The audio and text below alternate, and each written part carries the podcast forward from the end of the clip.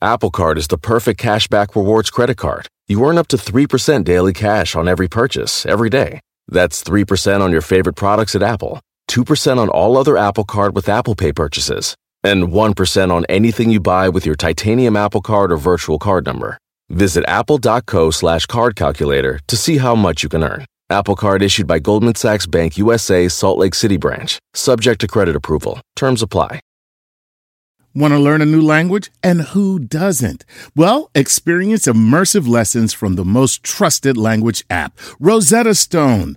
You know you keep telling yourself you want to learn a new language. The True Accent feature even gives feedback on your pronunciation so you can speak the language like a native. Find lessons as short as 10 minutes, making it easy for you to learn anytime, anywhere. Don't put off learning that language. There's no better time than right now to get started. For a very limited time, Star Talk Radio listeners can get Rosetta Stone's lifetime membership for 50% off. That's 50% off unlimited access to 25 language courses for the rest of your life. Redeem your 50% off at rosettastone.com slash startalk today.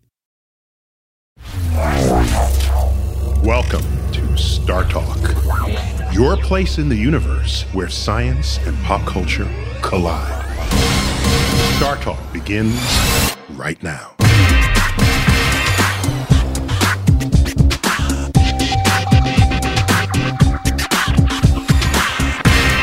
Welcome to the Hall of the Universe.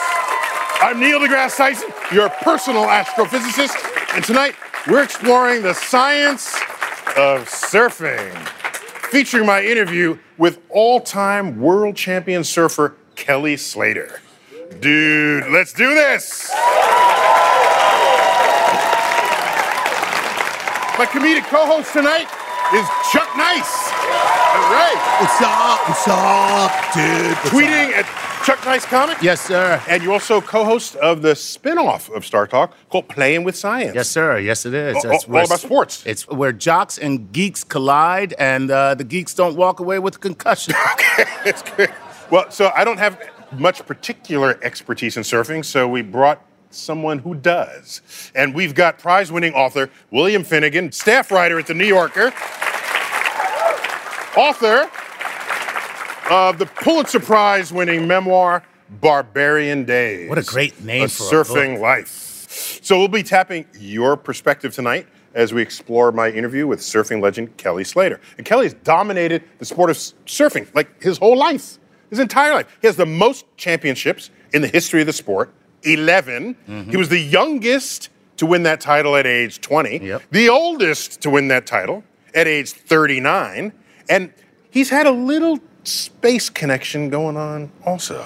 really? So, you know, that's the first thing I had to ask him about. Okay. So let's check it out.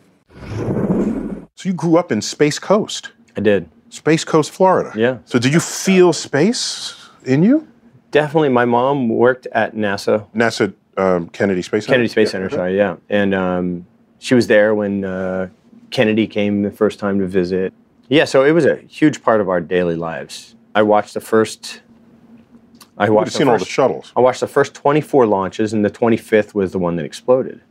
Uh, you mean Challenger? Challenger. Yeah, yeah. So um, I had watched everyone up until that point, and I I had flown back from California the night before at a surf contest, and I missed school that day. It was a, it was the coldest day of the year in Florida. Part of the problem. Part of the problem with the O rings, yeah. Yeah, with the O-rings. But I was laying in bed, and I heard the shuttle go off, and I had seen so many of them, it wasn't even a thing for me anymore. I mean, people fly from around the world to see these things, and I'm like, well, I've seen them all. So I looked out the window, kind of saw it going up, and I laid back down, didn't watch. And then I remember the whole house just rattling, like the whole house shook like I've never felt. And I was, like, I remember thinking that was weird, and I went back to sleep. And uh, I woke up about three hours later. and My mom was crying, and she said the shuttle exploded. And um, you know, this is something that's so dear to people's hearts in in Florida. It's- it's in the culture. Yeah, it's in the culture. Yeah. But yeah, it was it was uh, super fun time as a kid to see all this space program. So a- any memorable science teachers or math teachers, either good or bad? Um, I try to forget all of them, but I always kind of thought math mattered somehow. I always thought of a wave as an equation, but I got my worst grade ever in geometry. Uh, I Ever? I'd, I'd never, anything? I had never had a C, and then I got a D in her class. It was like uh, it was pretty heart wrenching for me as a freshman. That could completely mess with you. It messed with me. Pretty, I was like, man, I got to stop staying up late and not studying. But no, I did well in school, and I, I for the most part, enjoyed it. Uh, but I remember being in probably kindergarten or first grade and thinking, gosh, I think I'm a surfer. That, you know, I, I, that's what I like to do the most. Very nice. So, Bill, how big of a star is Kelly Slater in the surfer world? Oh, well, his nickname is the King. Wow. Yeah. Okay. I mean, he's been, Wow, we share the same nickname. Wow. he has been the consensus best surfer in the world for 25 years. So, so the world, the surfer world, you, you describe in the subtitle a surfing life. So, what is a surfing life in the surfing world? Well, for me, it's, I mean, a surfing life, and I, I'm pretty typical, really. It's just an obsessive pursuit of good waves, usually in the company That's of pretty friends. clean. Clean. That's, clean. That's, a very clean. clean. And Yeah, then, yeah. but then there's the struggle to fit that obsession into a life life. Not so easy. So, Bill Kelly said he always thought of a wave as an equation. Hmm. When you're surfing, do you feel some kind of math vibe the way he does? That's a good metaphor, actually. Oh. Uh, yeah. I mean, a wave kind of presents you with uh, a question. There's, a whole philosophy It here. I didn't know that. I That's didn't. what I love about surfers, man. Everything is a philosophy with you guys. wave. It never ends. It's a question. and you have to come up with an answer that follows not really math rules, but at least sort of the rules of physics. And uh, you can pr- come up with an elegant solution, you know, a dazzling solution, or uh, you know, a, a mess that kind of gets you from A to B, or or just get the wrong answer entirely. And get thrown on your ass. Exactly. That's the get thrown on your ass solution to the equation. Chuck, how would you calculate the math of surfing? I'm very glad you asked me that, Neil, because uh, seeing as I'm the scientist here, actually, I, I have What it right there. It's the square root of nar nar over epic shredding is equal to the absolute magnitude of totally tubular righteousness. Oh, very nice. So the two vertical lines on each side, that's the absolute magnitude of. There you go. Very good. Thank you, sir. Yeah. I had to make it a real equation, otherwise, I would have to suffer your wrath. So, so, so I'm a non-surfer. Uh, There's not a word for that, I guess, other than non hyphen surfer. oh, there are, but yeah. Oh, oh, there are words. Okay. go on. so it was hard for me to sort of fully grok how riding a wave actually works. So I asked him to help explain the dynamics of surfing to me. Let's check it out.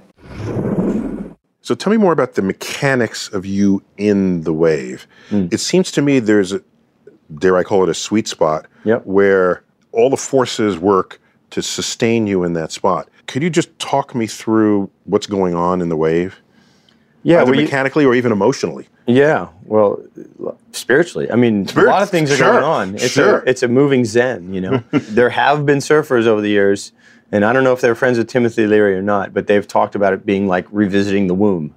I mean, there's some spiritual stuff going on there. you know. Oh. Okay.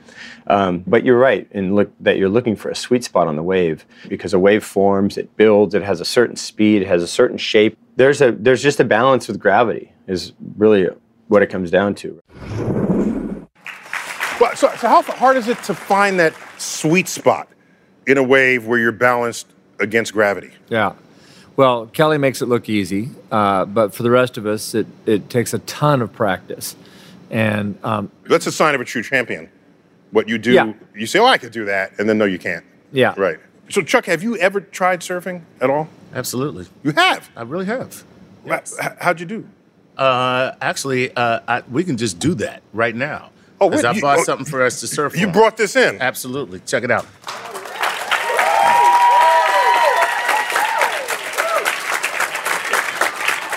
Balance trainer, use at your own risk.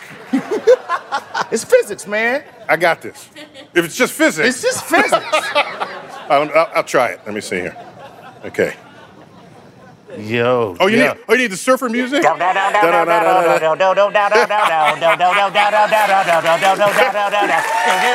next, we'll take a deep dive into the science of surfing with world champion surfer Kelly Slater when Star Talk returns. Welcome back to Star Talk from the Hall of the Universe of the American Museum of Natural History.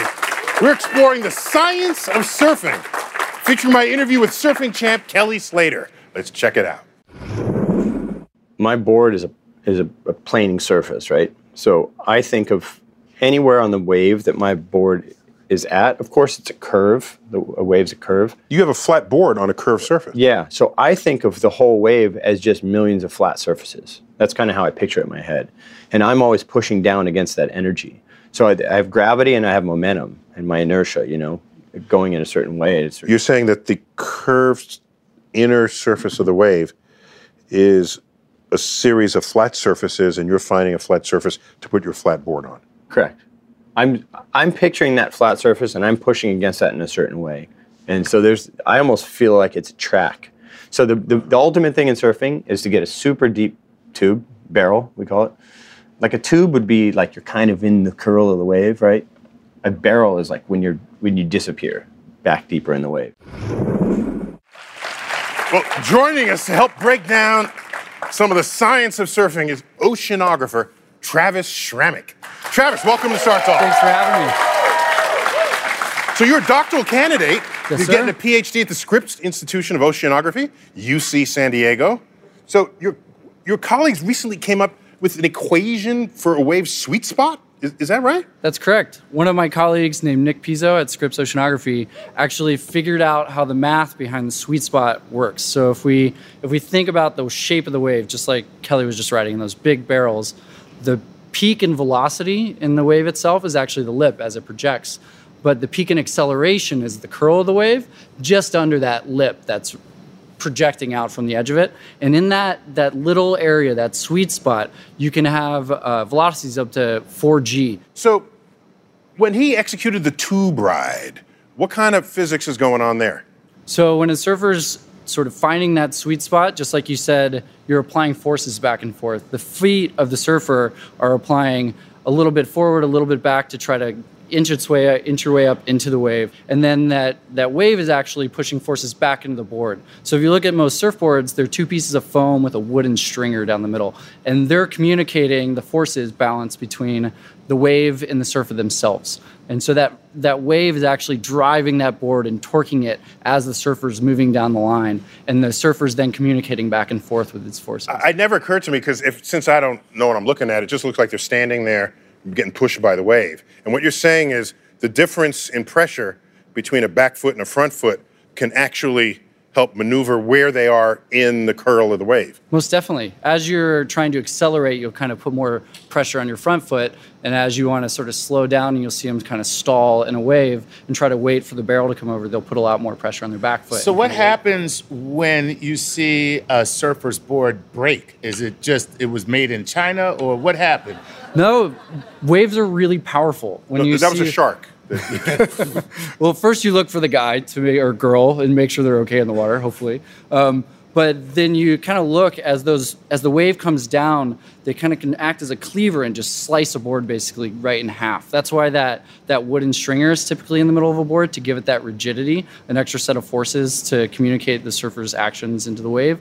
But they can just snap because of how strong waves can be. So this kind of barrel-shaped wave, what conditions create that? So typically, when we see barrels, we're looking at, swells that have come from deep, energetic water, and then those swells are moving throughout the whole world's oceans. And then you look for areas where it goes from deep water to shallow water really quickly. And as that energy comes into the shallow water, it'll break very, very rapidly and create barrels. And so we typically see these around island systems and coral reefs because of that difference. These the would be these would be archipelago islands. Exactly. That they're just volcanoes that have come up from underneath the ocean, and so they're going to have a volcanic slope down right down to the bottom of the ocean. Yep, and you'll even see areas like in California. There's a wave called Mavericks that the point kind of sticks out really far, and the deeper bathymetry, the actual contours of the ocean, allow that energy to get directed to a single focal point and make very big waves. All right, so, Bill, that's kind of the science of what's going on. But what's it like? What does it feel like to be inside the barrel of a wave? Oh, Like the womb. Like, no, I won't. I won't go that far. um, it is uh, that it's this thing you've worked toward a long time, trained a long time to be able to get in a barrel cleanly and and and come out in one piece. So there's generally that sense of intense joy in there, and and people often say time slows down when you're in the tube, um, but I my experience invoking Einsteinian relativity. See, this guy has no limits to where he's taking. but I'm disagreeing um, because because my experience isn't that it's it's slow so much as that it's indelible. You know that that that moment really imprints on your memory. You just all the fine details of what you saw inside and also what you felt. So is that part of the moving Zen that he's describing? Yeah, I, th- I think what he means there is that that's a moment when you have to have absolute concentration, you know, and, and, and kind of um, everything else out of your mind and focus so much on what you're doing. That's the, that's the sort of zen of, of barrel riding. But of course, Kelly Slater's doing that at a level that the rest of us are not. So, Chuck, you keeping up with these terms? course I Zen, barrel riding. You got this? I actually have a little game that I'd like to play right now. What's that? It's called Surf Talk. Oh, Yeah. oh, surf talk. Oh.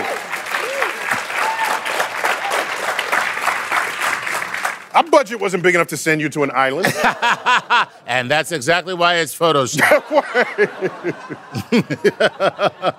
All right, so here's what I'm going to do. I'm going to do, I'm just going to give you a term, Neil, and then you can describe it, and then uh, you can tell us if it's right or wrong, and then you can use it in a sentence. All right. That's here an we go. interesting- You interesting like the game. game? All right, here's like the game. that. Using all the talents Yeah, at the we use everybody, everybody at the table. Okay. okay. Here we go. The first one is hang loose. Hang loose. Hang loose. Surfing, I, I, I- I think if you fall off the board, you don't want to get too tight, otherwise you might break something. So you just go with the with the wave, with the crashing wave. That's what I think that means. Uh, it means relax, yeah. Relax. That's correct. Wait, can we get into a sentence, please? Okay, please in a sentence. Oh, um, are you going to wear these Speedos or are you going to hang loose?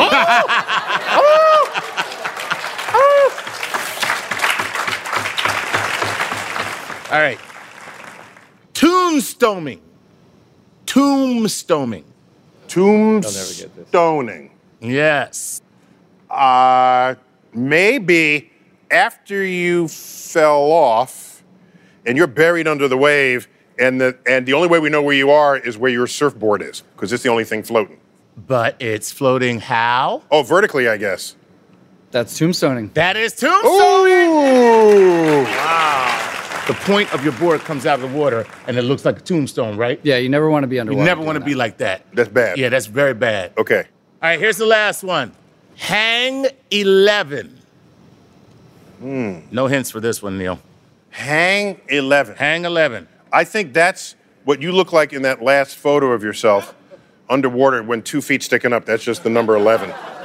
Hang 11. So that's your guess. So you're head first, Travis? feet out of the water. I only know hang 10, and that's with your toes all over the edge of a over the edge of the board. Okay, Just gripping that's, it. that's hang 11. Oh, I don't know what hang 11 is. There you go. oh, Hang 11, a dude surfing nude. Chuck! Guess what the extra one is? Well, surfing champ Kelly Slater told me about another physics phenomenon that goes on when he surfs big waves. Check it out. another thing that happens that m- maybe you've seen footage of this uh, you know when a wave breaks sometimes it will spit all this water out the end like air pressure it's kind of like a fire extinguisher or whatever so in a tube you have all this air expanse but then when that collapses that air's got to go somewhere and so it it will create this pressure high pressure and just shoot you out the end of the wave Wow. So you're dealing with high and low pressures. So if you have a wave that All this is going on. all this is going on. So sometimes you have a tube. Sometimes guys will be in a, in a, in a tube and they'll say, it spit back in my face or it breathed on me. And so what happens if you have a wave that kind of s- starts not real hollow, it just kind of feathering tube, and then it barrels and the tube gets bigger like this, it pulls air back into it. Because it, it's it open. It's Sort of- basically suction. Yeah, it creates a low pressure back there. It needs to fill that, and so it creates like a backdraft, and that sometimes will just knock you off your board, or it'll. So we say it spits back at you because it'll bring water with it, and it hits you in the face, and it can kind of sting your face or whatever, and then all that water when the when the when the tube sort of all breaks at once, it, it just collapses on itself. It shoots all that air out, and that'll shoot you out of the end of a barrel. So there's a lot of things that are kind of happening at once. And Ah, that is awesome. so, Bill, are you thinking about all these things when you're surfing? Not really. You're just reacting. Uh, you, you sort of think about it later and discuss it over beer. And, and, and Travis, and how about you? Because you're also a surfer. Uh, you you have some awareness of this, but it doesn't happen on every wave, right? So, so uh, when you model this stuff, you have all that factored in.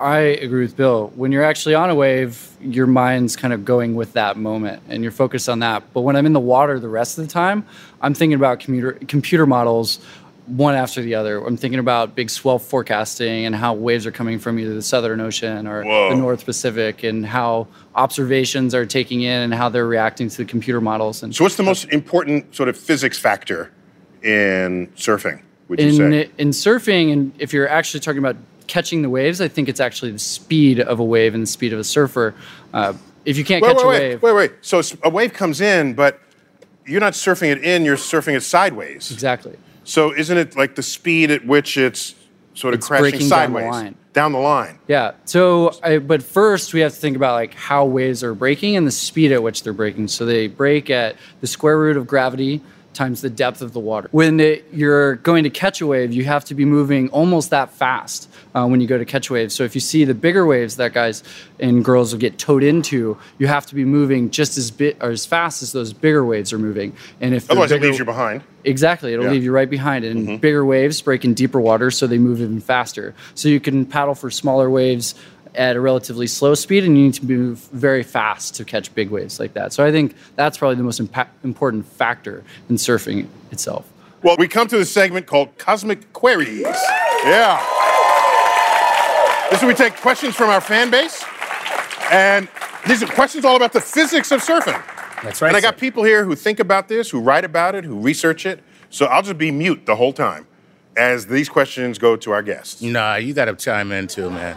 Okay, Go. here we go. This is question number one from Mikey Cups from Instagram. Would like to know if the moon suddenly disappeared, how would it affect the waves of Earth? Travis? So the waves of Earth are generated by the wind on the ocean. So the tides regulate how water moves around and drive a lot of currents, but most of what we see in terms of waves is actually driven by um, the wind. The question then is how does the the lunar cycle then drive the wind, and that's a whole nother factor. So the, I think Yeah, not much. It's mostly the sun. Uh huh. Yeah, See, yeah. I told you you would chime in. Yeah, the sun, unequal heating on Earth's surface generates pressure differences. So air feels high pressure here and low pressure here, so it all goes there. Gotcha. And then you have wind. That's basically what happens. And if you have, you can have cyclonic activity, where air's not just moving from here to here. It's trying to get to that one spot, but it like overshoots it. So it's got, and wraps around. So you get like hurricanes and stuff. I'm just glad you were going to leave this to the guests. No, no, I'm just. All right. This is Kevin Van Skyle from Facebook who says, if our energy continues when we die, what's our chances of surfing gravitational waves on another plane of dimension? Where do they barrel? Tips for light speed paddle in, maybe? Man, I'm gonna let you handle what's this. he been one. smoking? I don't know. Uh, Travis? that one's outside of my ballpark. Well, I mean, what's interesting about waves is that they have certain properties in common with one another, be they a sound wave or a liquid, you know, a medium wave in a medium of any other kind of liquid medium. So uh, there's certain commonalities of the physics treatment as, as you would do that. I happen to know that the, in Star Trek, their warp drives, what they do is they sort of compress space time in front of them, and then surf the wave as they re-expand it going forward, so they can easily go faster than the speed of light. So uh, I can imagine doing this, but not in the state of being dead, which was how that question began. Yes. yes, exactly. Right, right. No, I don't see your spirit energy surfing gravity waves across the universe at all. You're just dead. All right, so Kevin, your answer is you're dead. Right, okay. All right. And finally, this is Carl Rubin from Instagram who wants to know this. Assuming the presence of liquid water on all the planets of the solar system, which planet's gravity would allow for the biggest waves? So, just if there was liquid water everywhere, including gas giants like Jupiter, look at that gravity. What planet would have the biggest waves to surf no matter where we are? So uh, I would say Earth four billion years ago. Wow, really? Yeah. Yeah. Wow. 'Cause That was the for- Travis, why is that? I was about to ask the same question. 'cause that's the, the formation of the moon, and all evidence and ideas about the formation of the moon tell us that the moon was formed by a, a collision between a Mars-sized protoplanet oh. side-swiping Earth, casting our crust into a ring around us, much as Saturn has a ring, and that ring then coalesces to form our moon. What matters here is that our moon would have formed at a distance 20 times closer than where it is now. And the, the height of the tides goes as the cube of the distance. So 20 times 20 times 20 is 8,000. So the tidal, the size of the tidal waves at the beginning of the formation of the moon would have been 8,000 times higher than they are today. So uh, I'd want to be around then to check that out. I wouldn't. Well, up next, Kelly Slater tells us about his top secret professional facility to create the perfect wave when Star Talk returns.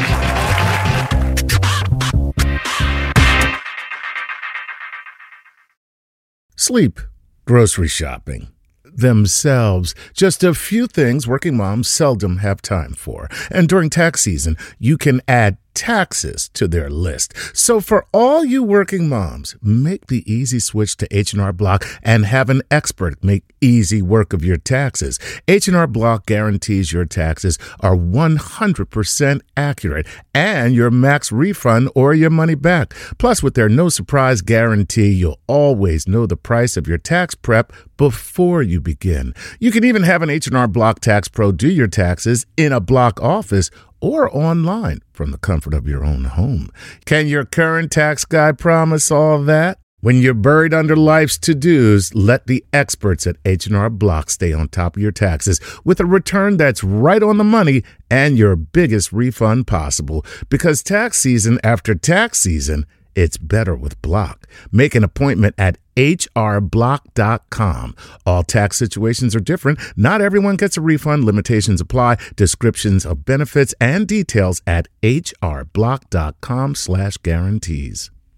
Whether you're a family vacation traveler, business tripper, or long weekend adventurer, Choice Hotels has a stay for any you. And that's good because there are a lot of me's. Choice Hotels has over 7,400 locations and 22 brands, including Comfort Hotels, Radisson Hotels, and Cambria Hotels. Get the best value for your money when you book with Choice Hotels. Cambria Hotels feature locally inspired hotel bars with specialty cocktails and downtown locations in the center of it all. Hey, that's me. Radisson Hotels have flexible workspaces to get the most of your business travel and on site restaurants.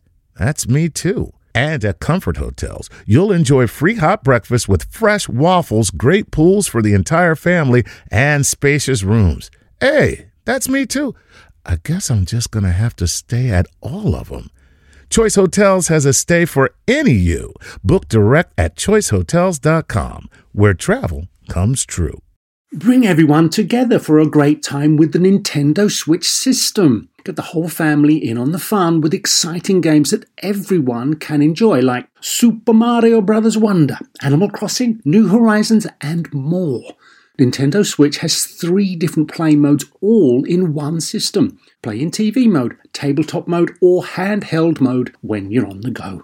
Visit nintendo.com slash us slash switch to learn more. Games rated E for everyone. Welcome back to Star Talk, featuring my interview with world champion surfer Kelly Slater. And Kelly has a little side project going on recently, a secret facility intended to create the perfect wave. Check it out.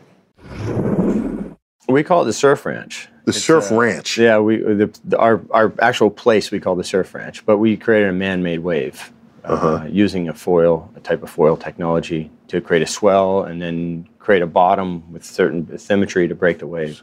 So, what's the difference between what you're describing and what I see in like water parks? Water parks. Well, I hope I didn't insult you by saying that. absolutely. Oh, we did that. I, I, think, did. I actually think time's up. Uh, what time is it? Yeah. Um, this interview's over. when I was Right. when I was a kid, I went to Wet and Wild in Orlando, and they have a little wave pool, and they got kind of this hydraulic pull, uh, uh, push and pull system, and these pistons or whatever, and and they create these little sort of weak waves, you know. Uh, but we used to go in there and grab a little boogie board and try to ride them or body surf. But um, Mamsy Pamsy waves. Nancy pansy, yeah, they're they're just weak waves. We call those wind swells, basically. A wind swell is is a swell that's never quite formed its energy over a long period of time, and it's it's just kind of jumbled everywhere. Mm-hmm. w- what we did with our wave technology was create a soliton, a solitary wave. Am, is my grade going up? Tell Is it? I, you're up to B plus right am now. I getting there? B plus? Nice, nice. It's a solid B plus. Uh, nice. Right, good. Uh, so we wanted to create a, a, a soliton, which is, you know, a wave you can send an infinite amount of uh, distance, and it wouldn't lose its energy. And I, I basically went out and got a consortium of people and said, look, I want to create this wave. I think it would be interesting for surfing. A designer wave. Designer wave, yeah. But also perfection. We wanted to make something that looked different than any other wave anyone had ever made before.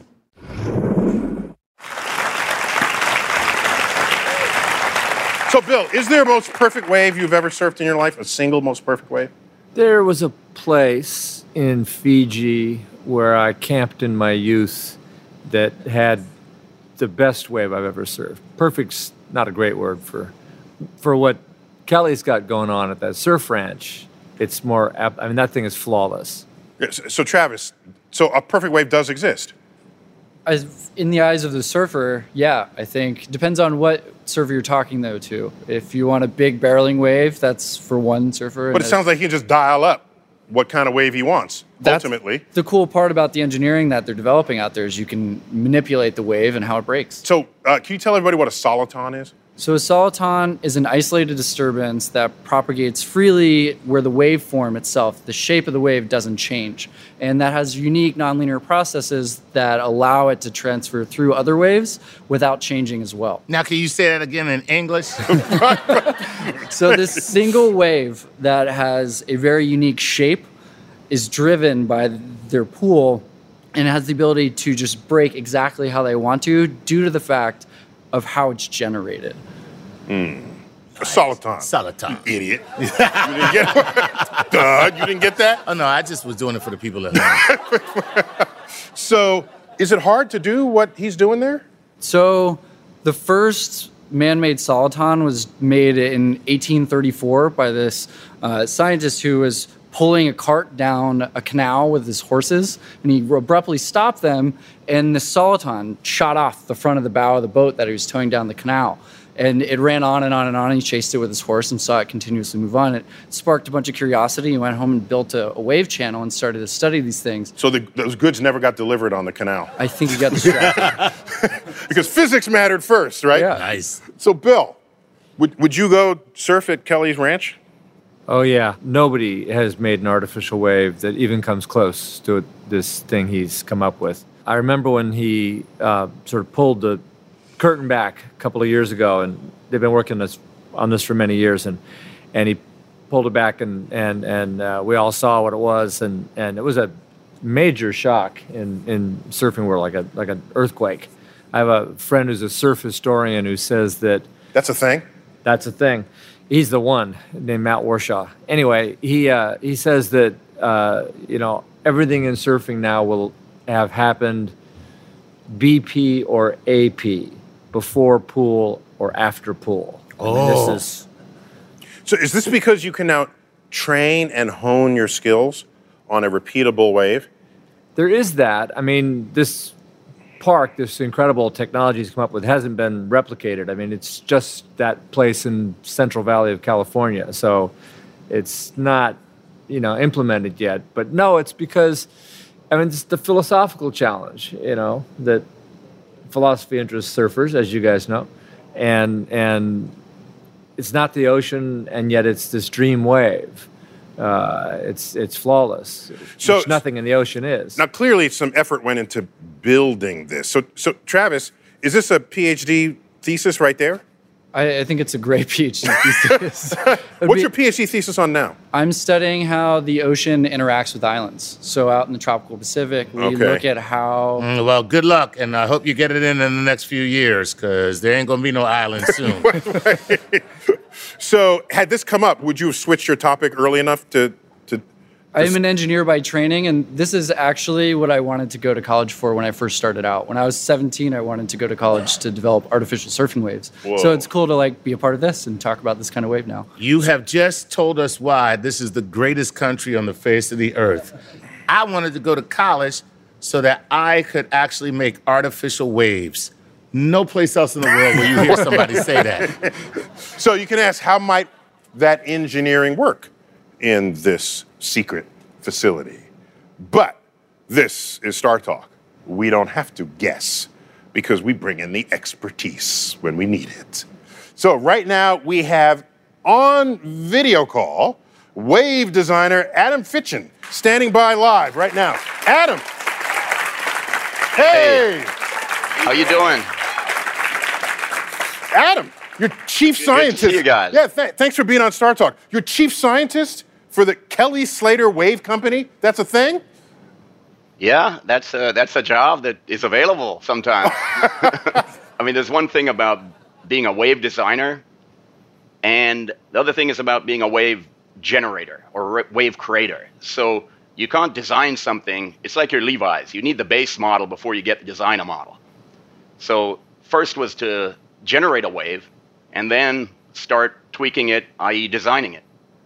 And so this is so it's not only the the math and the physics, you got to actually make make the machine to do it. But why why is it so hard?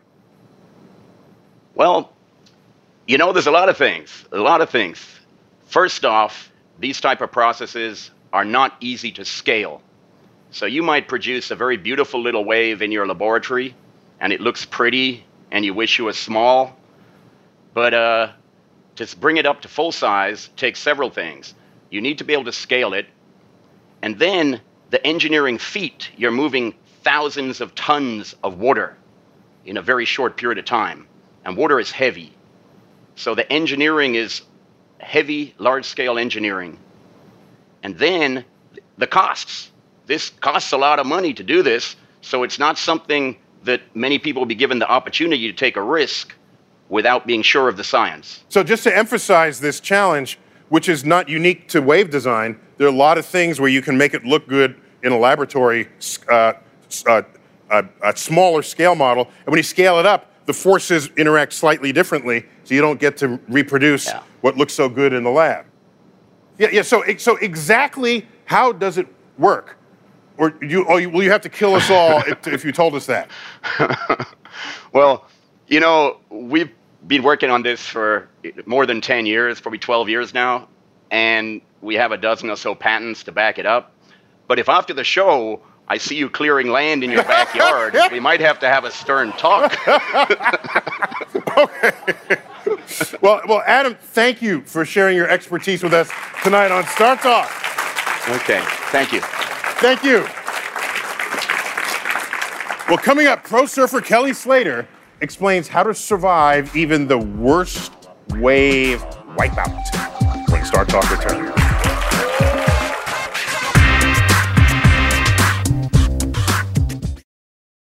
Reese's peanut butter cups are the greatest, but let me play devil's advocate here. Let's see. So, No, that's a good thing. Uh, that's definitely not a problem. Uh, Reese's, you did it. You stumped this charming devil. When it comes to listing your home for sale, everyone and their mom has advice. Oh, honey, who's going to want to buy this place? On a cul de sac? It's literally a dead end. But for professional advice, a REMAX agent actually knows best. Let's start with a neighborhood analysis. I've been seeing lots of buyers looking to move here. REMAX is the most trusted name in real estate. Visit REMAX.com or download the REMAX app to find the right agent. The right agent can lead the way. Based on 2022 BrandSpark American Trust Study. Each office independently owned and operated. In a fast paced world, every day brings new challenges and new opportunities. At Strayer University, we know a thing or two about getting and staying ahead of change. For over 130 years, we've been providing students like you with innovative tools and customized support so you can find your way forward and always keep striving. Visit strayer.edu to learn more. Strayer University is certified to operate in Virginia by SCHEV and has many campuses, including at 2121 15th Street North in Arlington, Virginia.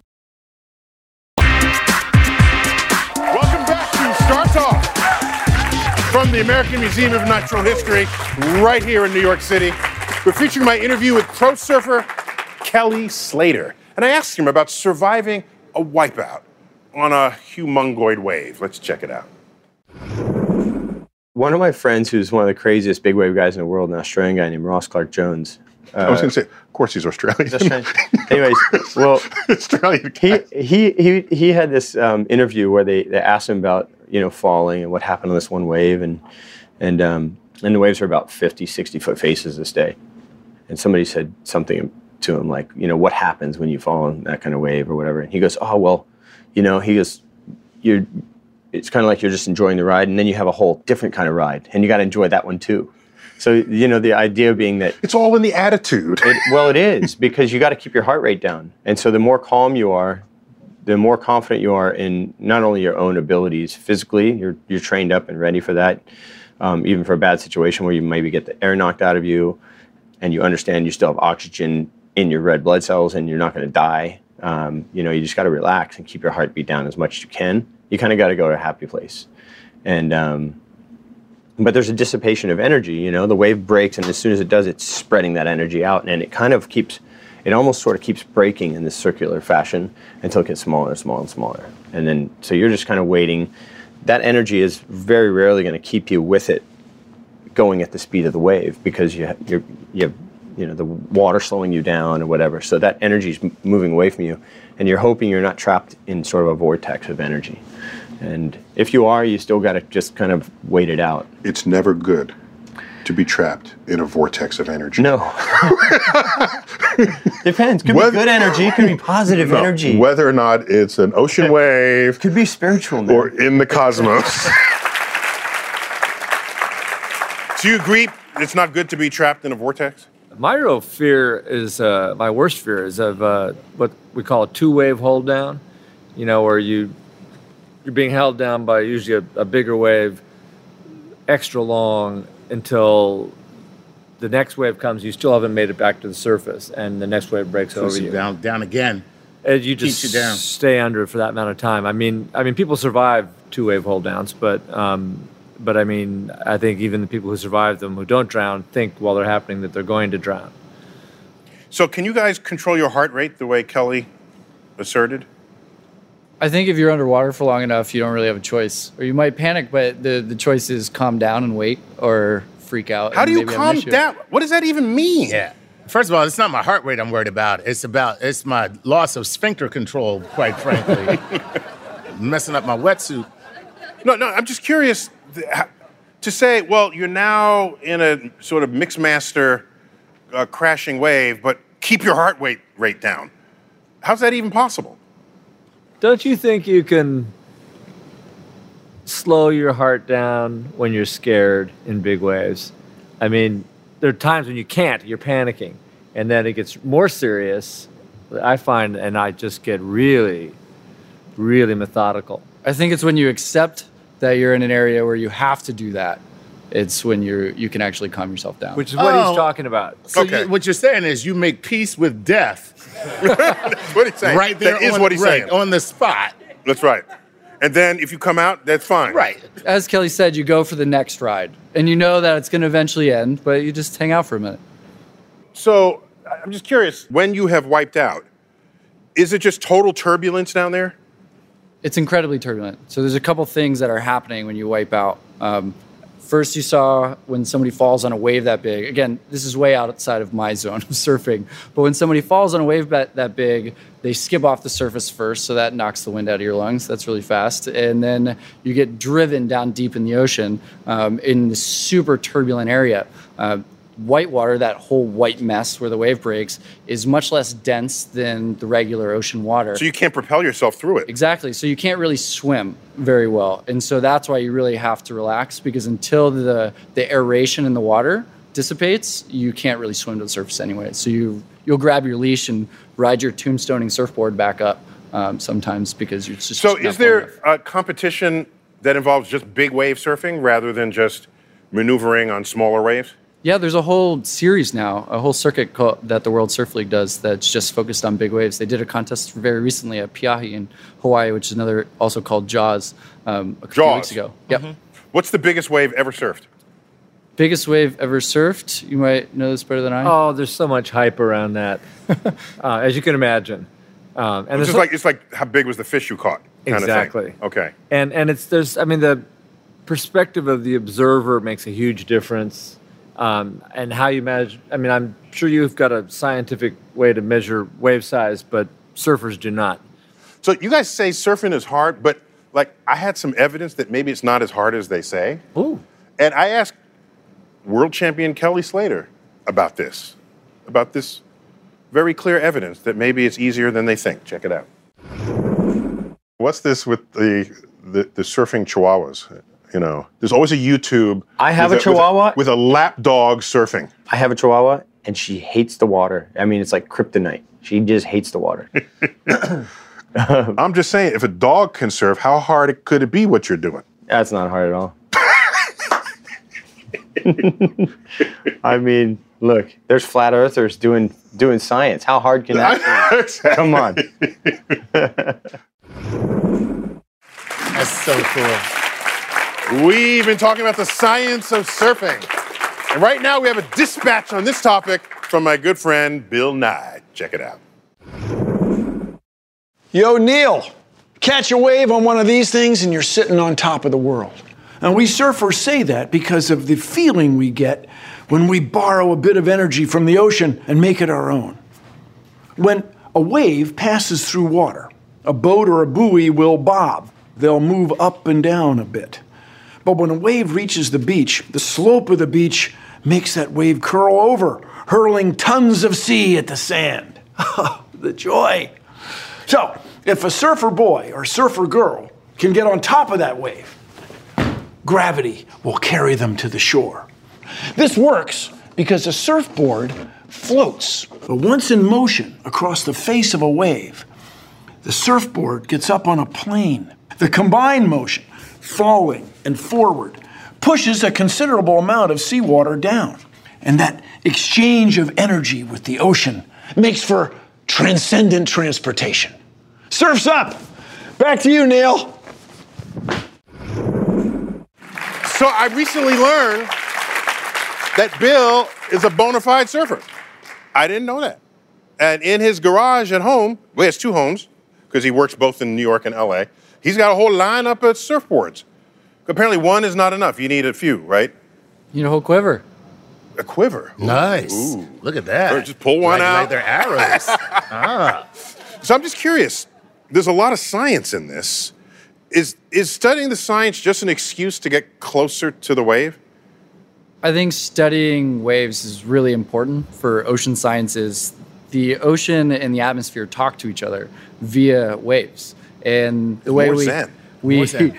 talking. They talk to one another. yeah they talk, and the the reason and the or the big idea behind the way that they talk now is the waves are the means by which we transfer momentum into the ocean and how we transfer gases, and so to understand how we're going to live through future climates, we have to understand how waves talk uh, to the ocean via the via the wind. So, Bill, your your book, Barbarian Days, the surfing life. Pulitzer Prize winning. I'm not even mentioning that it was like a New York Times bestseller, because who cares if it won a Pulitzer Prize? What makes surfing transcendent? Ooh, that's a good question. Well, there are those peak moments that we've been talking about. Uh, you know, great barrel rides, and and and it's transcendent's a good word for the fact that you can have an experience so thrilling, you know, so moving, so kind of rapturous, just on any given day off an ordinary patch of coast. But um, but I really think that most people who surf don't do it for those peak moments. It's much more, uh, you know, the practice in the Buddhist sense. Mm. I know you know what I mean. Mm-hmm. Uh, I mean, just the, the doing it every day, you know, kind of in all conditions, and and the way that makes you feel, both on the day and sort of over the long haul. Mm. Well, in this final clip, I asked pro surfer Kelly Slater about the deeper meaning he gets from riding an ocean wave. Check it out. Surfing to people who dedicate their lives to it, it's it's a profound experience. You know, it's a it is a spiritual experience for us, um, and I don't know that you necessarily need to be spectacularly good at it for to, to have those experiences yourself. You Have those feelings. Yeah, have those feelings. Yeah. Um, so I mean, I only know what it feels like for myself, but it just feels so natural. It just it feels like when I surf and it's all linking up, it just feels like I was meant to do that. You know, more than anything else. Born to do that. Born to do that. Yeah.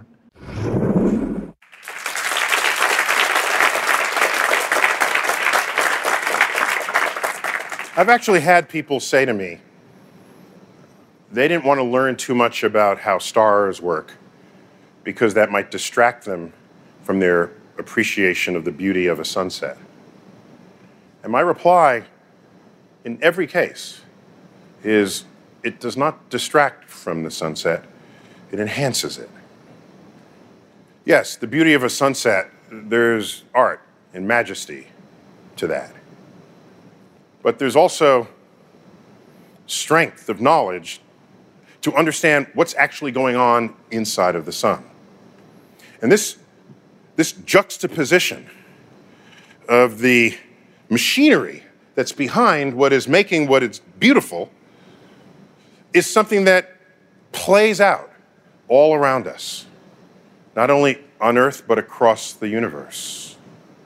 So when I see people wax poetic about surfing, and especially when they know what kind of physics and engineering and mathematics underpins it, they are taking that sport, they are taking that activity to another level. And I'm reminded of a poem. I'll read to you now. It's called The Learned Astronomer. When I heard the learned astronomer, when the proofs, the figures were ranged in columns before me, when I was shown the charts and diagrams to add, divide, and measure them, when I, sitting, heard the astronomer where he lectured to much applause in the lecture room, how soon, unaccountable, I became tired and sick, till, rising and gliding out, I wandered off by myself into the mystical, moist night air, and from time to time looked up in perfect silence at the stars. Walt Whitman, Leaves of Grass. This is a poet who came to recognize yeah, you can have columns of numbers describing the universe. You can even embrace that. You can go outside and embrace the universe that way, but it is the juxtaposition of the two that is truly transcendent. And that is a cosmic perspective. You've been watching Star Talk. I've been your host, Neil deGrasse Tyson, your personal astrophysicist. As always, I bid you to keep looking up.